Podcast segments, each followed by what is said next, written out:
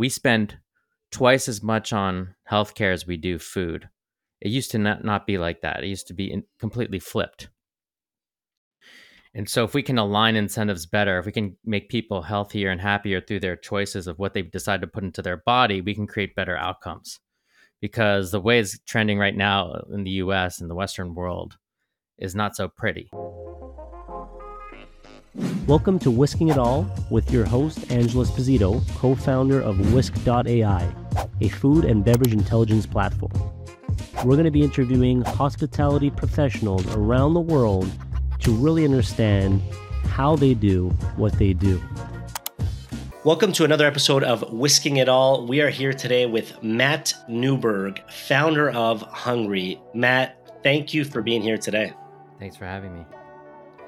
Of course. I mean, for our listeners, maybe you can give a brief introduction about yourself, but also what is HNGRY? Sure. So, uh, HNGRY is a media platform I started about four years ago. Uh, is dedicated to the intersection of food and tech. Um, it's part subscription media, so I have kind of a blog and newsletter that comes out every week for industry insiders that covers trends like uh, ghost kitchens, virtual brands, uh, online grocery, personalized nutrition, alternative proteins. Um, a lot of trends that are kind of pretty much at the intersection of food and tech, where technology is really upending our relationship with food, um, and things I think are going to be really impactful uh, over the next few decades because we're at a very critical point, I believe, in our food system where a lot of things are finally getting upgraded. Um, and I also have right. a weekly podcast called The Feed. Uh, it's on YouTube and all major audio uh, podcasting platforms. And um, just started my first annual conference. Uh, we, we had it last the other week, and it, um, that aims to be kind of a multidisciplinary forum for kind of anyone working across the entire food ecosystem to kind of come together and uh, brainstorm new ideas for the future. Really cool. And for those listening, just so you can check out, you know, um, Matt, check out HNGRY, the podcast. It's hngry.tv. So that's the place to, to go to check this all out. Uh, are there any other places they can go to check it out just before we jump into it? No, the, the site is the best place to start. Uh, and then you can obviously cool. find it on Instagram, YouTube, major podcasting platforms. Cool. But uh, if you, you know, this is the best place to get involved with the newsletter and it's that's the hub for everything. So thank you.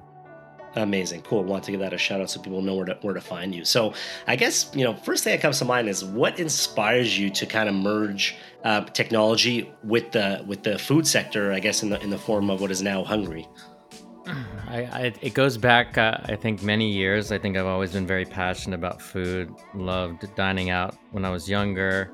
Family was involved in some restaurants, um, and then I obviously had a tech background. Um, you know, coming out of college, I started some my own tech startups and worked at some startups as a product manager. And so, you know, over the last, I'd say five, six years, I, or even even further back, I was kind of helping restaurants with social media. That kind of expanded to um, helping restaurants thinking thinking about ticketing and reservations. And then, you know, like, I was trying to figure out what my role would in food would be. I wasn't like culinary trained in the culinary side. I was a tech person and started to attend more of these kind of meetups around in New York when I was was where I was living at the time around various uh, sub verticals within food, whether it's agriculture, alternative proteins, or food delivery, and trying to figure out what my role would be. And kind of, I stumbled into it kind of accidentally. Uh, I was making food food porn kind of content, munchie style content um, and decided, you know, that that was really cr- a really crowded space, and um, right. you know, it was covering things like Detroit style pizza and clam bars in Brooklyn, and this was like, you know, back in 2018, and I'd heard rumblings of ghost kitchens, and I was fascinated by that concept of like. Mm. What, what what would this new medium look like? Who are the players that are participating in this space? So that curiosity drove me to start uh, well, to, to basically line up a bunch of interviews to do an episode on kind of food technology in the context of ghost kitchens. And we put that documentary out in 2019. I, I had left my job at Vimeo as a product manager, and I decided was getting a lot of people hitting me up after that came out and decided to kind of go all in on the future of food after that and ex- obviously expanded to outside of food delivery to all these other interesting uh, areas as well wow that's super interesting. And you know, on the topic of ghost kitchens, that is quite an interesting topic. What does the evolution of ghost kitchens look like, at least from your point of view? So when it start, you started hearing about this, and I remember I started hearing about it too. Like, what is this cloud kitchen or ghost kitchen, and then to what it's become today? How, how have you seen that kind of evolve? Yeah, it started, I think, with like Kitchen United and Cloud Kitchens. Actually, if you go even further back, it started. You know, I think Rebel Foods is really the pioneer, um, and they're based in India and you know, it's really expensive in India to open up a brick and mortar restaurant. You know, I don't care what chain you are. It's it's in, the dollar per square footage in that country is some of the highest rents. Wow. So okay. I didn't know that. they were getting a lot of QSRs to cook out of these various uh, dark kitchens and do food delivery there. And obviously, the unit economics are different in India. Um, and I think these companies in the US saw that and decided to kind of copy that model here in the US and see this they saw this rising trend of delivery on the consumer side um, that kept growing. It was one of the fastest growing, you know, categories in food. Historically, like commercial rents going up for for retail locations, and so the narrative was, was the setup was there, you know, six years ago, going into this that this might be a way to satisfy that growing demand. Right? It's going to 10x over the next decade, was what people were saying. Right.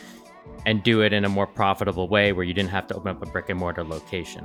What we saw with the pandemic was that every restaurant became a ghost kitchen overnight, if you think about it, because they just shuttered their dining room. Right. So, ghost kitchens, for I'm pretty sure everyone listening to this is familiar, but ghost kitchens just focus on a 200 square foot kitchen or could be slightly bigger you don't have to worry about serving guests. But as a result, you don't get the foot traffic. So if right. every restaurant during the pandemic is a ghost kitchen, the pro- the value proposition of a pure kitchen is kind of not as valuable in my opinion.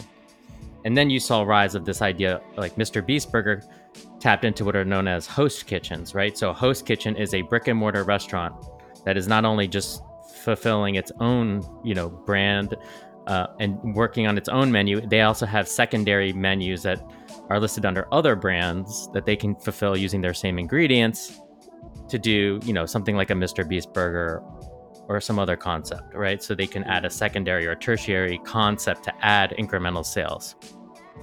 We saw that kind of break down with Ordermark getting acquired in a fire sale, which Ordermark and Nextbite is another company doing this uh, Mr. Beast trying to now sue that company that he partnered with, and everything kind of unraveled because the quality control was horrific at best, right. and so you can't really scale food like you can software. Is the lesson. So now we're back to this original model of a pure ghost kitchen, uh, amidst uh, people still, you know, going back to the restaurants and you know, off premise is still for some chains, for fast casual chains, it's the majority of sales, right? It's pickup and delivery. People are not consuming food on premise. So the idea of a ghost kitchen, you know, can work if you can get enough sales through those two channels. And I think where we're netting out in this is that there needs to be a strong pickup component where consumers can experience a brand and sit down there at a restaurant in some cases. But for those other occasions where they want it to go or they want it delivered, that there's going to be a, a profitable way for restaurant brands to do that. And I think this is going to really be prominent for larger QSRs, uh, fast food brands, not your mom and pop. And I think I always said that. If you're not doing at least a million dollars in delivery sales, this is not for you. And you pretty much need that amount of revenue in delivery with all the third party fees to just right. break even. So happy to dive into that. But, you know, essentially, I think there was this huge boom during the pandemic, and I think a lot of these companies are struggling. I think Cloud Kitchens is finding it tough to find enough tenants in, for these locations that they've really expanded to. And I think, you know, Kitchen United has had a down round, a massive down round and everyone's gotten obliterated in between. So um, it's it's not so pretty, but I, I think longer term it we're going to see more Domino's pizza type of brands doing delivery, but there's just you can't count them on more than two hands. That makes sense. That's super interesting. And I guess I guess you know when I th- when I think about um, food tech and media platforms, like what would you kind of highlight that sets you know HNGRY apart from maybe other um, yeah food tech platforms?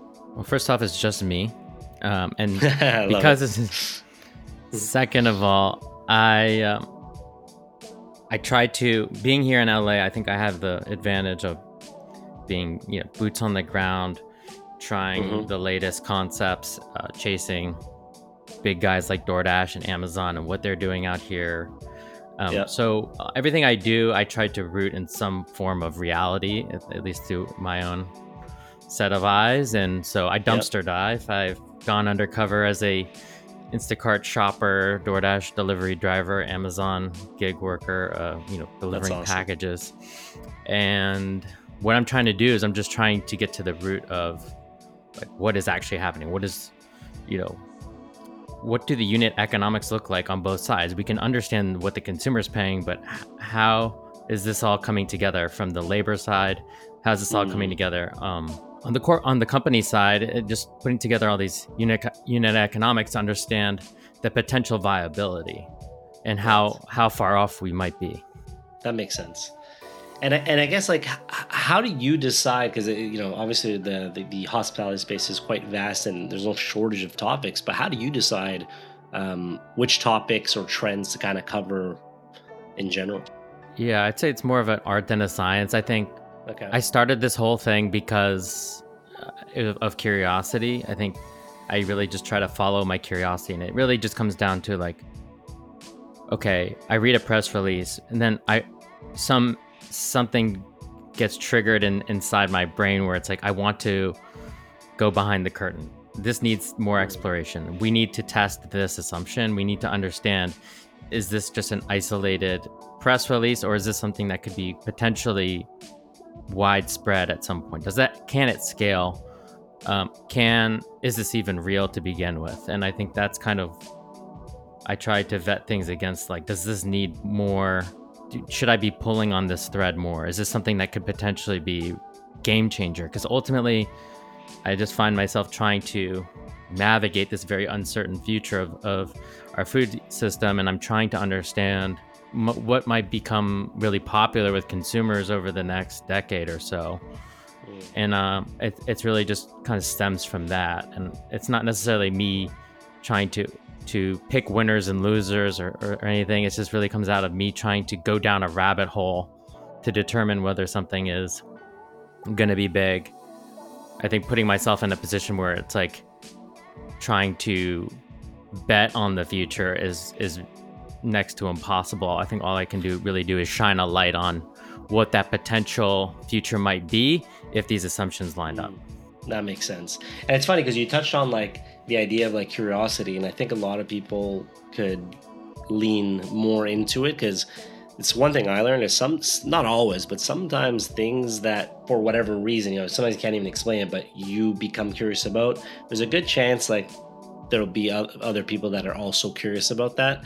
And so I do think that there's a theme there. Not always, maybe maybe it's a one-off and someone's curious about something, but in general, there's something there, and it's something that I think on the content side, I, I chat I chatted with this with some other guests too. But in terms of you know telling your story and doing content creation and and, and whatnot, one of the lessons I, I, think I learned was like sometimes lean into the curiosity, even if it's not super obvious why, but there's a good chance that there's something there. So I just wanted to kind of shine a light on that real quick because there's yeah. you know people listening that might sometimes be like ah this is i'm i'm interested in this but no one else probably is like no there's, there's a good chance someone else is so lean into it you know? Yeah and the other thing i'll say is like if if i don't get out of my house and get get moving whether it's like drive like you know yesterday i like convinced myself to drive 45 minutes to the other side of town to go check out this convenience store for the second time just because i was just like hmm. is this is this gonna be something that is an interesting model? Is there something here?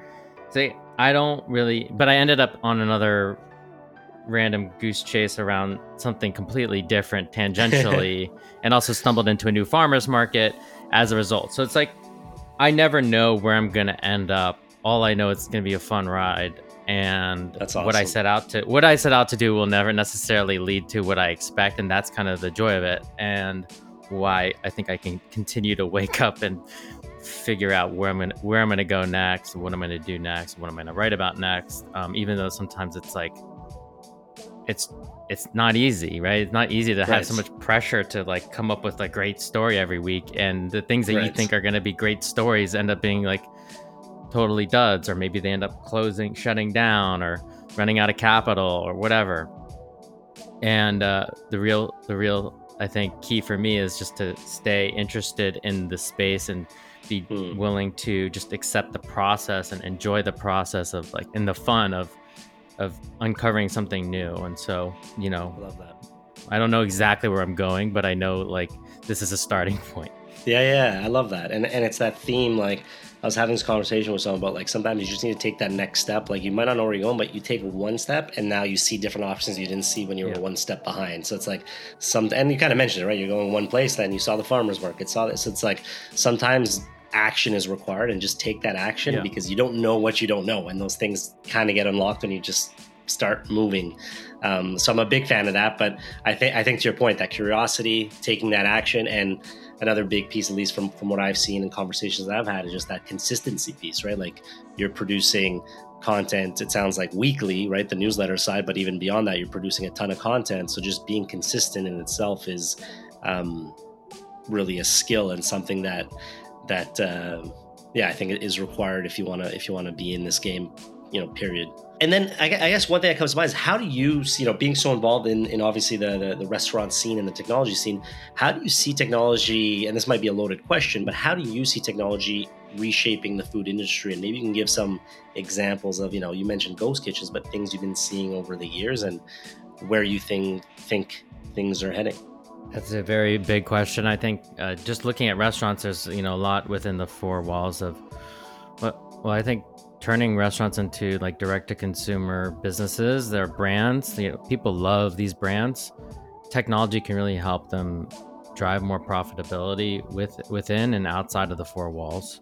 You know, I think um, chefs are the new rock stars, and we, and the same enthusiasm people have for other things like mu- music and other forms of entertainment very much apply to this space, and we're only starting to be, begin to see models break down those walls. You know, different types of memberships to to this community, so to speak, or you know, various merchandise, right? Like fashion brands that are tied to restaurants and um, you know, I just Blackbird Labs comes to mind because I just had Ben Leventhal speak at my conference last week, and he was talking about kind of the, these opportunities for, you know, new customer acquisition and retention that restaurants previously didn't have access to because they've been really that's really been owned by third party gatekeepers if you think about it your reservations data of who's coming into your four walls has really been kind of gatekeep by by some OpenTable or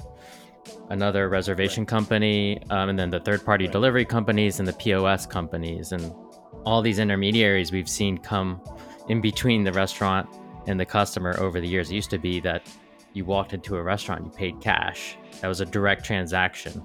But i think if you think about restaurants like actual econ, like modern businesses they should know exactly the lifetime value of all of their customers and the habits and preferences of all of them and be able to target specific deals for them and incentivize them to come back. And there should be the same way we have coalition loyalty loyalty programs for airlines and hotels and the entire travel industry and, and how fungible those points are between these different ecosystems. Mm. You know look at like various airlines and their alliances right? We should have that for the long tail of restaurants. You go to Sweetgreen you go to chipotle you go to starbucks all those points just stay in those wallets right? There's no unified currency that you can exchange these things for different points at different places so they're trying to build you know as one example to your i could sit here for hours and we could go into everything but for the restaurant side um, imagine having that unlocked for the long tail of restaurants.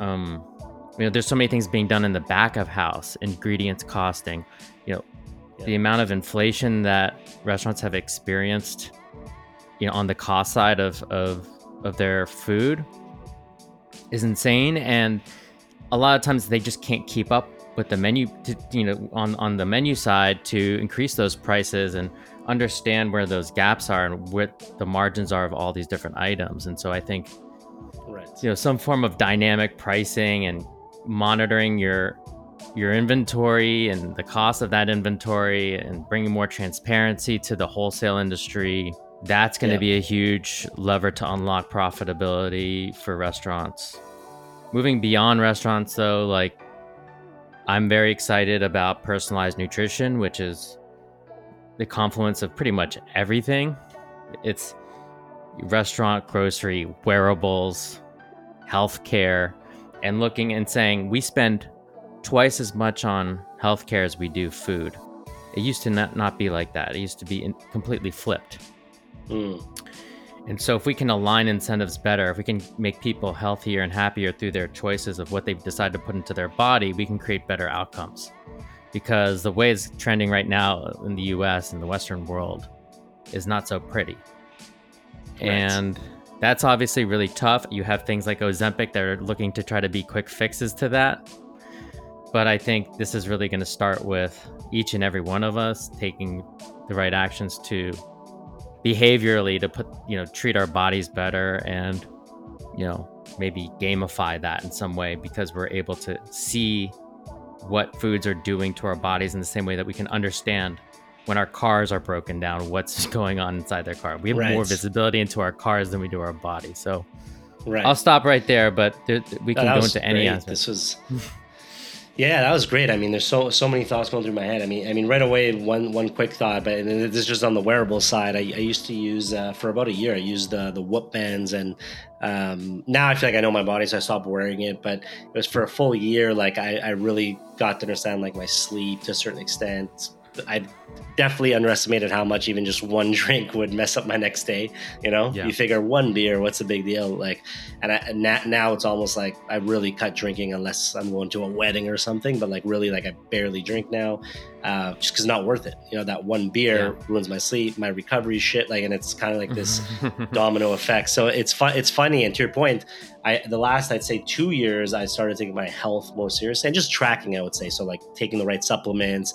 I did, a, you know, some blood tests and and DNA stuff to see like where where am I lacking, what kind of and and it's crazy how much when you start looking i started looking at my body almost as i look at my company right? Like i, I look at whisk and it's we're measuring kpis and how sales performance and marketing and product development and it, it's you know support tickets and, and you look at all these things csat scores churn rates right? Whatever it is but then your body just like meh you know? And so i started looking at my body kind of like that like why am i tired? What can i do? Let me try this. Let me try you know mouth tape. Let me try like just try experiments and what i noticed over the, the last yeah, it's it's awesome. By the way, yeah, that's I'm a big fan as well.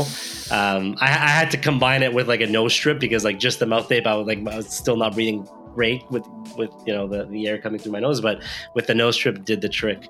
Uh, but all of a sudden, you start kind of adding all these little things, and they they really do compound. Uh, so for me, that was a, a, big thing. So I'd love to, you know, just touch on that on your end. What are some things? Mm-hmm. I think this could be interesting for people listening. What are some things that you maybe did in your personal life that have had some pretty positive effects? Some people think you're a biohacker or some sort of weirdo for doing it, but I'm very, I'm very much leaned into routine, especially living in LA, which is kind of like a hotbed of health and wellness. So, right. Um, you know, on the food side, I've done a lot of gut tests and CGM tracking. Uh, so CGMs, for those who don't know, are continuous glucose monitors. They fairly invasive at this point, but Apple is working to make them non-invasive. But essentially, it's a small little wire that goes into your skin. You scan your phone against it every few hours, and you log kind of what foods you're eating, and it starts to drive kind of correlations between various foods and what that does to your blood sugar. And oh, wow you uh, start to understand what foods are going to cause that those spikes that give you those crashes that make you feel like you need a cup of coffee in the middle of the day and that lack of energy. So i think i've got, become more cognizant of, of that and look i'm a pretty gluttonous person. I don't like to make a lot of sacrifices when it comes to what i eat. I think i've just I haven't really been. I've I, instead of sacrificing the foods, I've tried kind of changed the sequencing of things, or just changed how when I eat them. So, like during the like, if I try not to eat carbs, uh, or at least refined carbs in the middle of the day, so that I don't I don't crash. And if I am gonna have carbs, I try to at least have some fiber first, because if you actually consume fiber, like fibrous vegetables first the it'll temper the glucose response. Um, other things are like going for a walk after your meal will help temper the response. Exercise has a big impact on it. So CGM is just one vector of, and that's obviously tied to metabolic health. It's a very very core pillar, right? If we just continue shoveling, you know, foods that are into our bodies that are going to make our blood sugar continuously spike, and we become insulin re- resistant, meaning like we can't uh, create enough insulin to shuttle this glucose to the parts of our bodies that needs it, uh, everything starts to break down. The other thing I've done is uh, gut tests to look at the kind of the bacteria, and this is something that I think needs a lot more research and a lot more funding behind. Uh, so our gut microbiomes are tied to everything from our skin to our mood and pretty much like every metabolic function and uh, we have more foreign bacteria cells in our body than we do ancestral DNA. Just so that basically means that you can actually change. You know, we're not doomed ba- based on our DNA. Mm. Um, we can we can have control over over the you know our health through what we put into our bodies and and how that expresses itself as far as our gut bacteria. Um, so I, I have done some of these tests where you know you submit a stool sample again very invasive uh, and not for everybody. And it comes back and basically tells you you know the composition of your gut which is interesting. Um, you know you should be eating more foods with more omega-3s and you get on the phone with a microbiologist who tells you you know where you can be getting more sources of various uh, you know various macronutrients through through your diet or supplement some you know you, you can also take custom probiotics. I'm not a fan of one size fits all probiotics like seed health. I, I think they're doing a lot of harm to the industry but i think changing it through through diet and through custom probiotics potentially there's still not enough evidence on those you know can help. Um interesting. and but yeah i can talk about more things i've done. Right now i'm, I'm wearing this Ultrahuman band this is a sleep tracker, but it's also going to it's starting to work with uh, glucose monitors and kind of being a hub and tracking everything from you know your heart rate var- variability during exercise and telling you when to stop drinking caffeine based on various uh, adenosine oh, wow. windows and um, you know kind of nudging you to take specific actions throughout the day it's not you know so much about food per se but it's also it's very behavioral um, interesting what, and what's it called again because i'm a sucker for gadgets i used to have the whoop i was looking at the Oura mm-hmm. ring that's what's that one called right. i'm gonna do a little it's research. called ultra human I, I, like it more than than the other ones you mentioned because it's a one-time thing uh, you don't have to pay yeah. monthly yeah. for it and monthly. they are going to continue okay. making it better and it's, in, it's okay. incredibly lightweight so i kind of forget okay. about it uh, most of the time that's awesome that's super cool to hear. And, and, and it's funny when I think if I if I would kind of rate my I guess top three things that have worked for me. I am not giving you know health advice. I'm just saying, look, I'm a red you know average dude running tech company, just doing my thing, and I tried a few things. I, I do many things, but the few that have had a pretty big impact. One is is mouth tape, so big fan of that. So uh, mm-hmm. taping my mouth at night, and and for me it was bad. I used to wake up with like my, my, my, my, tongue was like sandpaper basically you know so mm. that was a big one for me um, so that, that that one I, I, can't recommend enough again from personal experience uh, so try it maybe it won't work for you another one that worked a lot it's so simple but just walking every morning um, and mm. i don't know if it's more for the walking or more for the sunlight but like just yeah, kind of get your morning sun every sunlight. morning a 20 minute walk yeah that one that one was like a big one and that was one of the ones going back to what we said about like taking that first step it's like that morning walk unlocked so many things. It was like after doing that right. for like 30 days, it's like I started going to the gym again. I started so that's one that I think will lead to what I like to call an upward spiral. Like, you know, you do that and then mm. you start doing other good habits. So I like that was that. probably a second one. Yeah, that one was a really neat one. And the third one that was pretty good, uh, but it was so it was so simple. Was like I just um, uh, mineralize my coffee. So I drink coffee in the morning. So just like I use all right, I don't actually do. I just buy coffee that is mineralized by by one of the biohackers, Dave Asprey. There, I think it's called Danger Coffee, and mm-hmm. it's been pretty good. So those are like three that like stand out to me. There's a million and one things. Like I, you know, I'm lucky at our gym. We have an ice bath, so I do that every morning. I won't lie, that's oh, wow. a great way to wake up and, and feel yeah. good. But uh, so that one that one has been actually great just for mentally. I'm sure there's a bunch of physical, like you see so many yeah. Instagram posts about it. But that one, I'm lucky. If I didn't have it, I probably wouldn't do it every day. But because it's at our kind of you know compl- condo gym, it's uh, mm-hmm. it's something I, have been able to take advantage of. But anyways, I just wanted to share those for people listening. I know Very that's kind of a tangent, but I yeah, it's been huge. It's been uh, it's been really interesting to see how it, it, can kind of set the pace for the day and really just mm-hmm. um, yeah, a ton of other benefits. But do you have an, a sauna there too? Yeah, so I do that too. I do the sauna too, yeah. which has been great. Yeah. Um, actually, question for you because I feel like you might know this: Is it better to do sauna and then ice bath, or ice bath then sauna, or does it matter?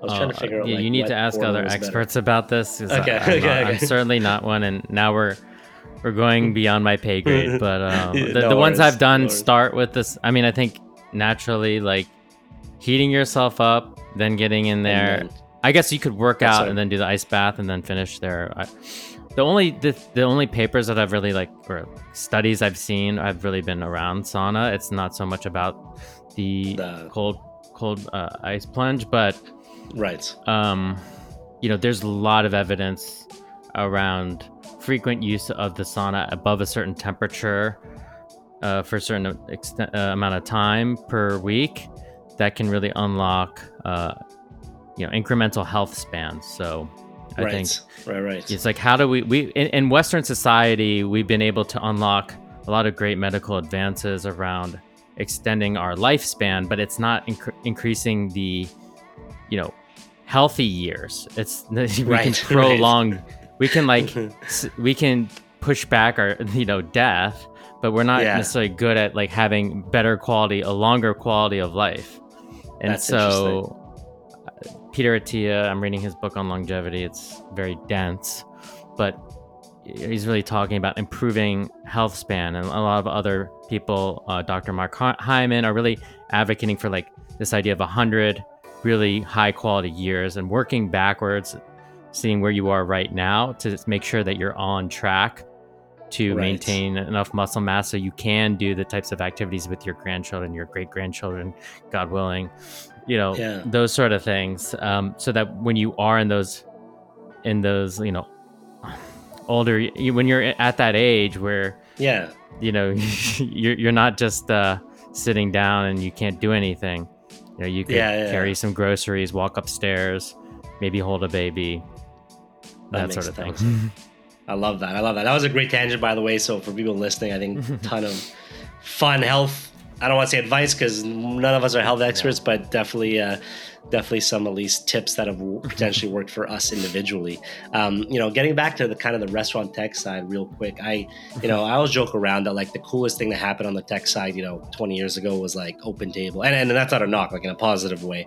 You know, it's like, cool, you can now reserve online. And then after reserving online, it was maybe like, cool, now your POS can be on a tablet, right? And um, after that, you know, Nat, I feel like those, you know, it was very hospitality was always like the last one to the party kind of thing for when it came to adopting yeah. technology.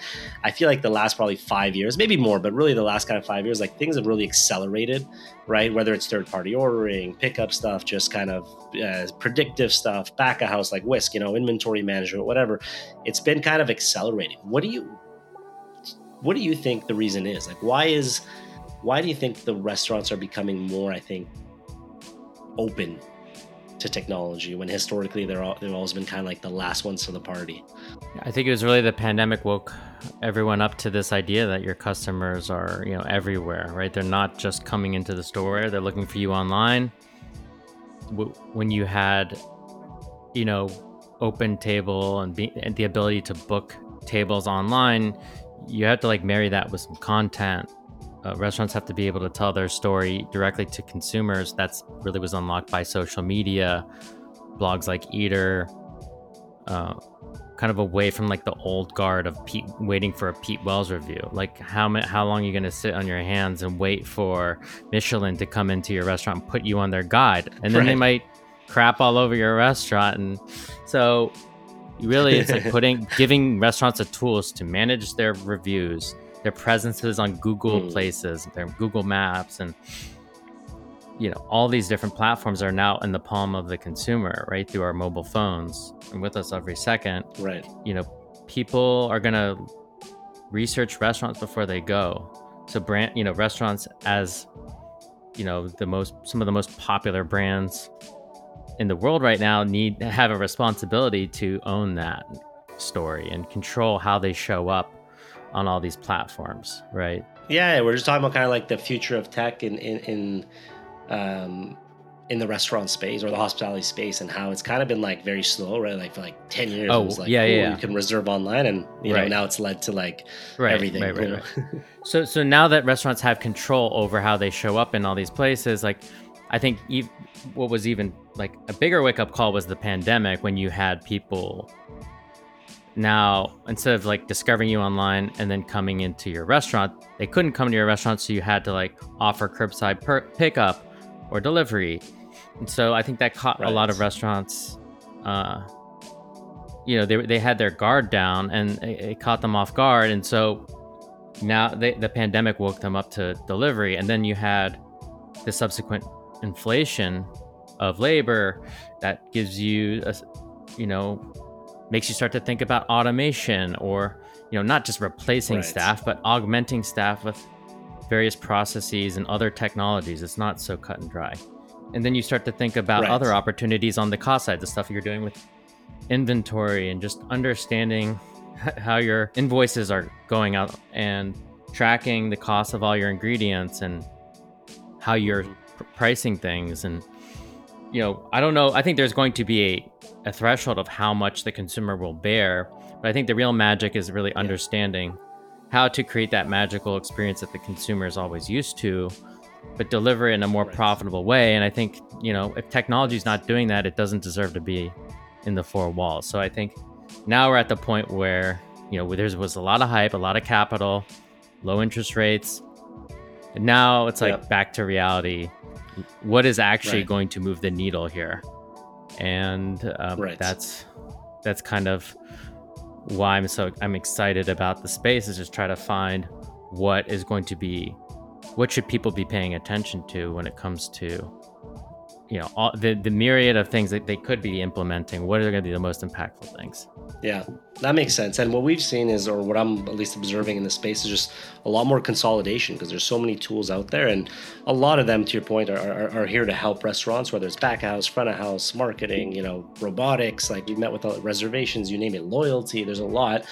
But at the same time you can understand that a restaurant or, or, or bar or hotel whatever doesn't want to have 22 apps right? So it's kind of like this we're seeing more and more consolidation, but ultimately, you know, at Whisk, our mission was always how do we give restaurateurs their time back? So as much as we're like we, you know, focus on inventory and invoice management and costing and all that kind of, you know, granular, boring stuff that the operator needs to do, the goal or the mission was like, how do we just give them their time back to do what they want? And I think mm-hmm. that's like what a lot of companies are trying to do with the with different angles, whether it might be on the labor side, on the cost of goods side, on mm. the loyalty side, and well, I, I think the, the future will be interesting to see where these kind of come together and then um, even just thinking about like the uh, like you said the kind of more advanced automation side and people always think just pure robots but i think there's a lot of in between um, yeah. and a lot of nuance between you know full on robots and just what yeah. can we automate because there's so much staff shortage and we can maybe yeah. like leverage less people with the help of robotics, right? Yeah, I mean, I think automation can apply. You know, Starbucks is looking at ways of just more efficiently brewing coffee with like less man hours, or you know, they're looking at, or, or even just like a way the way you cook your proteins in a particular convection oven is a form of automation, Mm. right? It's not so bi- black and Right. white. It doesn't need to be Sweetgreen level investment of an entire, ma- you know, automated line that's gonna, you know, reduce it your your staff from your kitchen staff to two people or something like that. It's right, right, right, right. it's uh, there's there's a, a gradient of things you can do and automation has been happening slowly it's just uh, and and just same way like technology yeah pen and paper is a tech technology it's just not great technology but you know we can do better now so um, paying attention to all the things uh, you know in between That's that's awesome. And just to shift gear, I'd love to. You know, one of the things I'd like to always shed light on the on this episode on this show, I should say, is um, the kind of founder story behind it. So we interview, you know, hospitality specialists or people in the space, or even just restaurant tech companies, and just understanding their story. So, like, you know, real quick, I'd love to hear kind of like how you went about building. 'cause it's not easy what you're doing. You're building kind of a niche subscription media platform. What are some challenges that you faced in, in the early days that you might maybe be able to share with our guests? I, I mean, I've started things in the past, and I think my advice to any founder is always like build a company in spite of itself. So it was always like a happy accident. I think are always the better can can lead to better outcomes than trying to force something. So hmm. I don't know. I kind of just started testing the waters by publishing on Medium because I, which was kind of a mistake, and I'll explain why. But I think I was just pu- Yeah. basically pu- publishing, letting them handle the audience side, and just trying to sharpen my my my writing skills by doing that, and getting into that weekly Right. cadence and building those habits. And eventually, I was able to transition from Medium to my own platform and then launch a subscription, which um, I was able to do. But if I'd done it again, I think I would have just started a free blog, forget about the network, maybe copy and paste it over to Medium. But really, it's the same problem that restaurants face with third party delivery. Third party delivery Right. can be great because it gives you incremental sales, but if you're not careful to drive people back to your own ordering channel, you're going to continue paying a Right. tax every time that they order on those platforms. Same thing goes with media. It's, you're relying on someone else's audience uh, to read your content, and you're not owning that email address of that person. They're not signing up to Mm. your newsletter, or whatever you're driving them to. It's it's tough. So I was lucky that I had a Mailchimp audience that I built from the Medium. Then, like turning off the Medium and saying, "Hey, go! You can only read it on this paywalled site," was not easy, Right. but I was able to do it. And my timing was, I think, pretty good because it was right during in the height of the pandemic in the fall of 2020. So everybody wa- was into restaurant tech. Um, Mm. but as we've seen, you know, the cycles um, apply to restaurant tech as much as they apply to anything crypto, uh, any high flying kind of tech vertical. So there's definitely like right. a mass influx and then definitely an exodus of people uh, either running out of capital or just disinterested in the space who you know ri- write it off.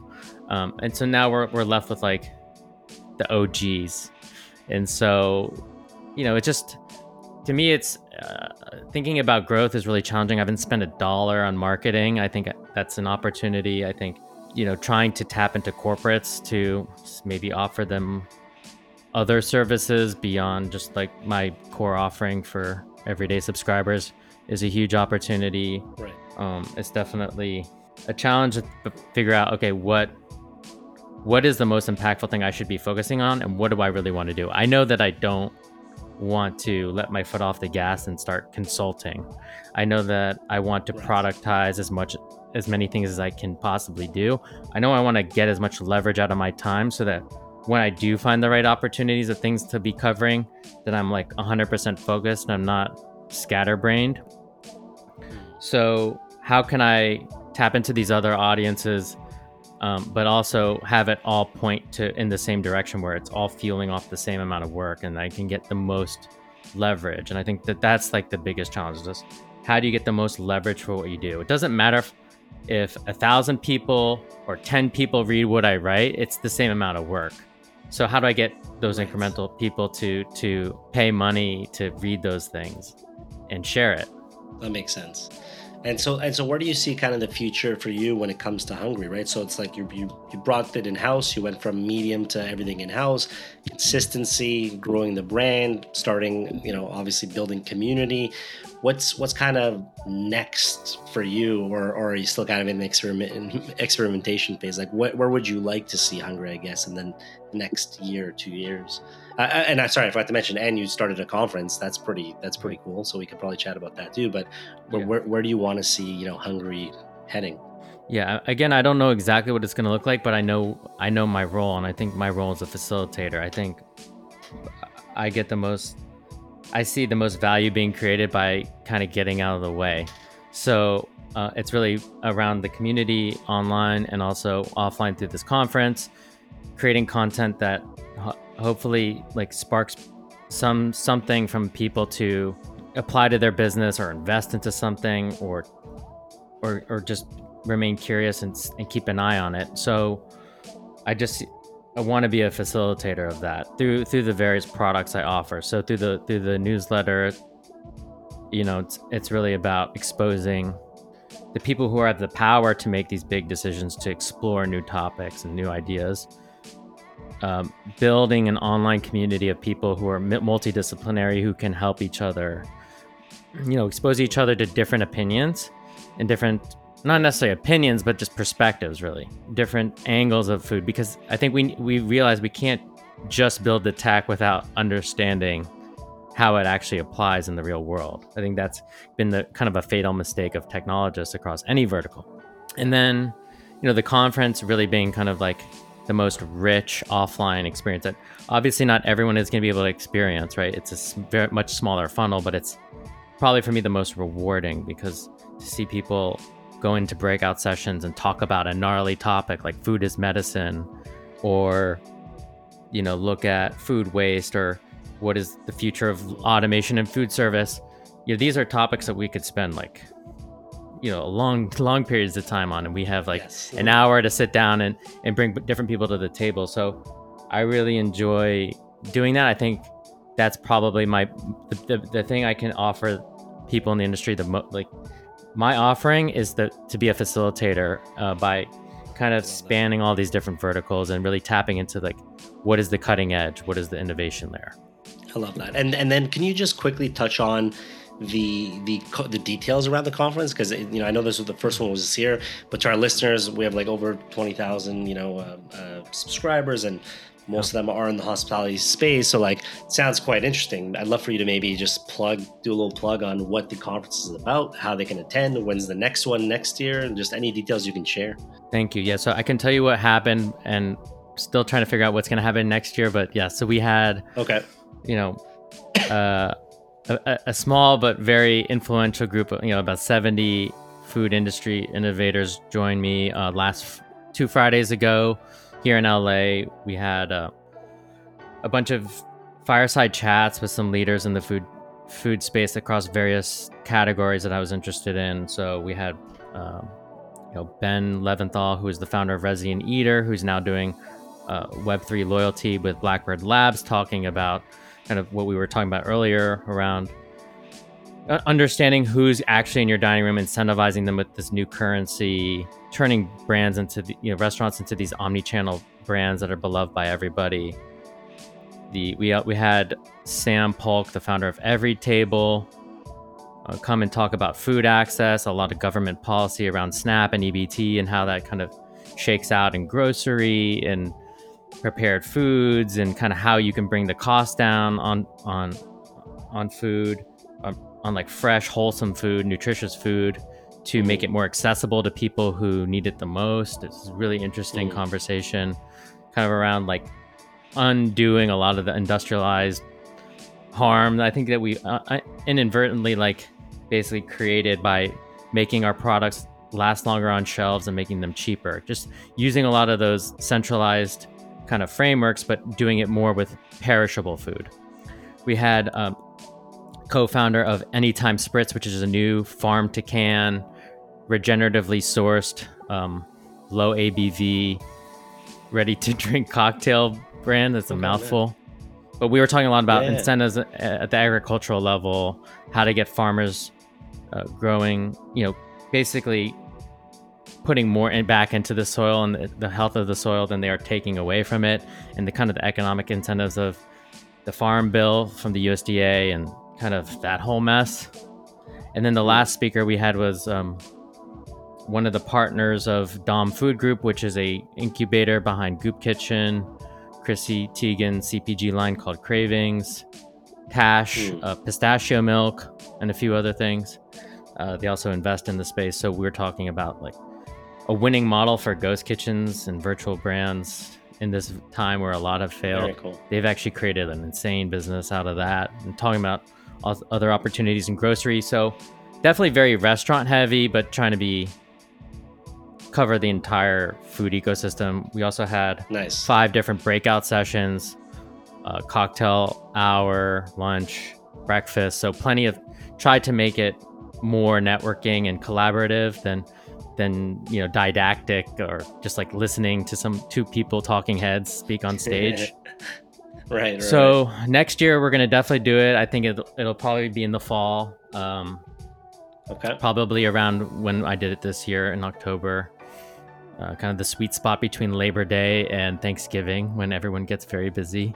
So trying to squeeze that in, and I think we'll try to, you know, have more operators and like price the tickets lower for for operators of CPG brands and restaurant brands that want to tap into this innovation.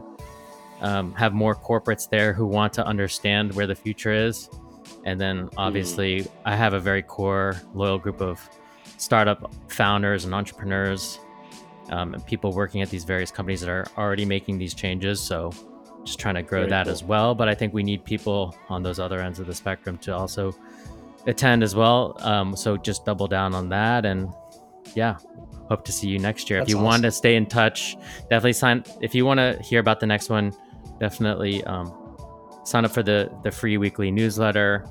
Uh, it's on Absolutely. my website, hngry.tv H N G R Y. Perfect. So hngry.tv, sign up to the newsletter. You can count me on that. And honestly, I was actually going to ask. I'd, I'd, definitely be interested in attending next year. So we'll definitely keep in touch and, and hopefully uh, make that happen because it sounds like a, a, great conference. And I guess maybe just to to, to wrap up, um, so people can subscribe on hngry.tv newsletter. I know you got tons of tons of content there, blog articles, videos, you name it, uh, wealth of knowledge. So, so really, I encourage our listeners to check it out, and we'll also do a shout out in our, next newsletters and, and and link it up so they can find it. Um, but any last thoughts or messages that you'd want to share with with our audience today um, you know the, the, the floor is yours anything you want to share before we wrap up everything that you're seeing and try to try to do some work to validate it um, and have an, an opinion. I think a lot of things get overhyped and then a lot of things get discredited that warrant more investigation. Um, I hmm. think we're seeing alt protein get bashed a lot. I think a lot of it is warranted, but there's also an interesting story there. And obviously, there's going to be continued investment. But I, I look for things where people you know things are getting written off and people might be underlooking certain things and i think that's where a lot of big opportunities are. So i just urge everyone to keep to main your, maintain your own unique point of view and t- if you're an operator pilot something test it out start small. And if you're a tech company working in this space you know try to understand your customer. Don't think that you've had you have it all figured out I just think it's it's about everyone coming together to figure out what's going to work for all these different constituents and to kind of forge a path that's going to be better for for everyone. And I think it's very possible for us to create you know new innovations new products that are going to be better for our, our health of our planet and ourselves. And and I think they're going to be great businesses as well. So I think it's entirely possible. And I I hope that the companies that are innovating the most get rewarded for that, and that uh, consumers really vote with their dollar. Uh, so if you're just a consumer, you know, pay attention to where your dollar is going when you're making that weekly stock up. Make sure you're supporting the right brands that are putting the right things on the labels, that have the right practices that are aligned with your values. And I think it just it just it's on everyone to kind of play their role there. Beautifully said. Thank you for that. So, once again, We have Matt Newberg, founder of HNGRY, H N G R Y dot TV. So you can go to that website, check it out, check out his newsletter. Matt, thank you so much for being on the Whisking It All episode. We really appreciate you being here today. No, thank you. Appreciate the time. Amazing. Feel free to check out whisk.ai for more resources and schedule a demo with one of our product specialists to see if it's a fit for you.